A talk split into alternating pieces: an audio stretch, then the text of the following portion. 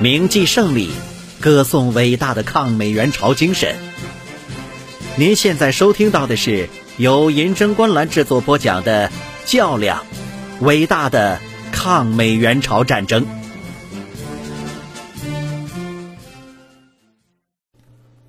第九十三集。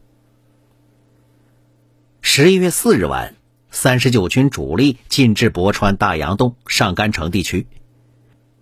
幺幺七师在博川东南上阳五里附近截住了英军一部，展开激战。激战到五日下午，英军抵抗不住志愿军的猛烈进攻，在空中和地面火力的掩护下，撤至青川江以南。第幺幺七师在博川地区与英军形成了对峙。志愿军第四十军向宁边地区攻击前进，经过连续的突破，于三日晚逼近宁边。当该军开始对宁边发起进攻时，南朝鲜第一师于四日凌晨三时弃城南逃，第四十军迅速展开追击作战。四十军部队不顾敌机的封锁，白天徒涉九龙江，沿青川江左岸向安州方向展开追击。进至宁边西南的龙源洞、龙兴洞地区，与美军的第二十四师部队遭遇，展开了激战。幺二零师连续攻占了平洞、龟顶洞、中甸山等数处敌阵之后，左路第三五八团首先击溃了美军二十四师第十九团的一个营。美军急调第十九团三营和一个加强连北上接应第一营。此时，右路志愿军三五九团也秘密渡过九龙江，进至龙渊洞。当地的老百姓。从随军翻译处得知，过江的部队是中国人民志愿军，是来帮助他们赶走联合国军、重建家园的，都非常高兴，感觉有了盼头。三五九团团长李林问：“这里有没有美军以及南朝鲜军的部队？”时，老百姓们都争相告诉他相关的情报。他们在田间劳作时，看到有美军的车队朝这里来，至少有二十辆汽车。李林说了声谢谢之后，立即命令三营占领位于龙渊洞公路两边的制高点，埋伏好；一营向九龙江边包抄，目的就是要把这个美军车队全部歼灭。当三五九团的指战员们听到团长下达了伏击美军车队的任务，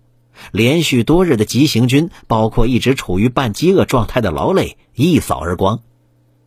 因为一切的情报都意味着。部队历经这么多天的辛苦，终于用两个脚板跑到了敌人汽车的前面。三营在龙渊洞两侧的制高点刚把简易阵地弄好，战士们还未来得及喘一口气，就看到山下来了一队车队，装满了各种物资，以及往后撤退的美军士兵们。车门上的美军特有的白色五角星标志特别的显眼。一切就绪，大家就等命令了。行驶在青龙江公路上的这个美军车队，隶属于美军二十四师十九团，担负着这个团向后撤退途中宿营时为全军提供各种物资供应的事宜。大军未到，粮草先行。由于这个车队比美军第十九团向后撤退的时间还早，所以根本就没有考虑到志愿军会在他们前面埋伏好，等着他们钻入口袋。所以这个车队的美军没有丝毫的防备。在他们想来，志愿军至少距离他们数百公里，而且没有汽车，又是在这样极端恶劣的天气条件下，那么无论如何也不会凭着两条腿走到他们汽车前面去的。美军车队在一路行驶中，由于天气寒冷，竟然没有派出一个瞭望哨，把头伸出厚厚的车棚之外，去仔细看一看周边山坡的情况。美军车队可能觉着没有这个必要。三五九团团长李林在望远镜里看到美军车队已经全部进入伏击圈，没有丝毫的防范意识，根本不知道这是在战时的条件下出现这样的疏忽，不把美军消灭，那怎么说也是说不过去的。团长向三营营长下达了攻击命令，特别要求要多用手榴弹。一声令下。三营的战士们手里的武器，特别是手榴弹，都一起向公路上缓慢行驶的车子上打。美军车队在手榴弹接二连三的爆炸中，特别是三营战士们按照团长的命令砍头、截中、断尾，这一下子就使美军的车队乱了套。参加过抗日战争的三五九团团长李林，本以为那些没被炸死、没被打死的美军士兵，在跳下车后会像抗战时期遇到的日本士兵一样，依托各种物体负隅顽抗，拒不投降。然而，当他冲下山坡时，有点不相信自己的眼睛。那些从车上跳下来的美军士兵，胡乱放了几枪之后，就开始没命的逃跑，或者干脆坐在地上不再抵抗了。没等李林下达冲锋的命令，战士们也都非常疑惑，怎么会出现这种情况？他们也没等连长和营长下达冲锋的命令，便急不可耐的也离开了阵地，向公路上杀了过去。这场伏击战是完全出乎交战双方的指战员的预料。从打响第一枪、投下第一颗手榴弹到全歼这个美军车队，只用了短短的可以忽略不计的十多分钟。一营的战士们在阵地上，他们只听到这边打得非常激烈，却无法理解时间为何如此之短，战斗就结束了。如此之短的时间歼灭美军车队，缴获了许多物资，这让几天都处于强行军状态、没有吃过一顿饱饭的指战员们都开心不已。他们缴获了许多补充体力的食物，也就更有力量去追击随后而至的美军第七团了。这场简短之至的伏击战，还因为是志愿军入朝作战以来首次俘虏了美军校级军官、美军第二十四师少校情报处处长。而载入了志愿军的史册。龙源洞战斗结束后，美军第二十四师急调二十一团渡过清川江，协同十九团固守清川江北岸桥头堡阵地。志愿军幺二零师主力和幺幺九师第三五五团于四日晚进至青川江畔的花田里修鱼洞地区。五日，美军二十四师在龙兴洞地区向志愿军展开了猛烈的反扑。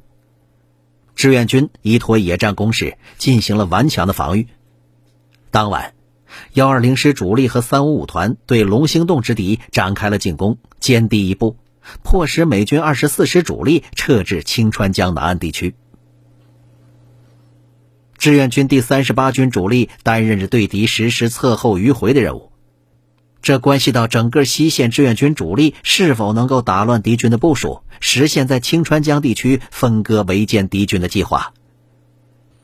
当该军于二日十八时进占院里后，二十二时毛泽东致电彭德怀、邓华，指出，全局关键在于我三十八军全军以迅速动作攻占军隅里、界川、安州、新安州一带，隔断南北敌人的联系，并坚决歼灭北进的美军第二师。此事第一要紧事，其余都是第二位。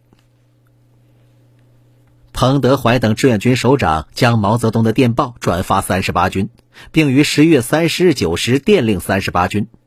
战局发展极为有利，需要你们全军三个师克服一切困难，坚决勇敢的迅速向军隅里、安州攻击前进。鉴于南朝鲜军和美军在军隅里地区重兵防守。三十八军前指调整部署，以一个团置于军隅里以北牵制敌军。幺幺二师经瓦洞、温井站、新城里，从驾川东南向驾川攻击前进。幺幺三师由驾川沿公路向军隅里攻击前进。另以一个团经山岩洞、龙峰里向凤鸣里急进，迂回驾川之敌。十一月三日晚，三十八军主力开始行动。但是因为南朝鲜军全力防守温井站附近的高地，以密集的炮火封锁温井站、九龙站，加上天黑雨大路滑，部队前进的速度较慢，至四日拂晓四时方多路向军隅里之敌发起攻击。全军战斗到四日十五时，攻占军隅里东北至龙登里、飞虎山、龙浦里、峡下站等地。南朝鲜军和美军在飞机、大炮的支援下，立即展开了反击，双方形成对峙。三十八军也因此未能完成迂回敌侧后、割断敌军联系的任务。为此，彭德怀大发雷霆。在向军隅里进攻的过程中，担任迂回任务的幺幺三师三三八团三日晚在三浦里遭遇南朝鲜军一个加强连的阻击。三三八团前锋第九连以果敢勇猛的动作向敌人发起冲击，创造了一个连全歼南朝鲜一个加强连的战例，受到了志愿军司令部的通报表扬。与此同时，在战线左翼配属三十八军的四十二军幺二五师攻占了德川，切断了东西线敌军的联系，并与隔绝敌后的朝鲜人民军第四、第七师会合。战线右翼的第六十六军于四日到达宣川、定州、归城之间地区，第五十军前出到铁山、车年馆，孤军营动。到十一月四日晚，在西线战场上，志愿军已经全线进至清川江北岸。美军第八集团军除了以少数部队扼守清川江北岸桥头堡阵地之外，主力部队已经全部撤退到清川江以南，并在新安州至架川一线占领沿江的阵地。此时，敌军已经完成了全部的部署，形成了新的防线，且兵力集中。志愿军如继续南进，必须强渡清川江，与敌人进行阵地战。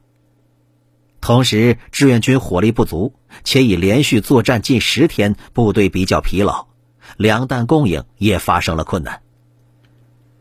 十一月四日，彭德怀致电毛泽东：“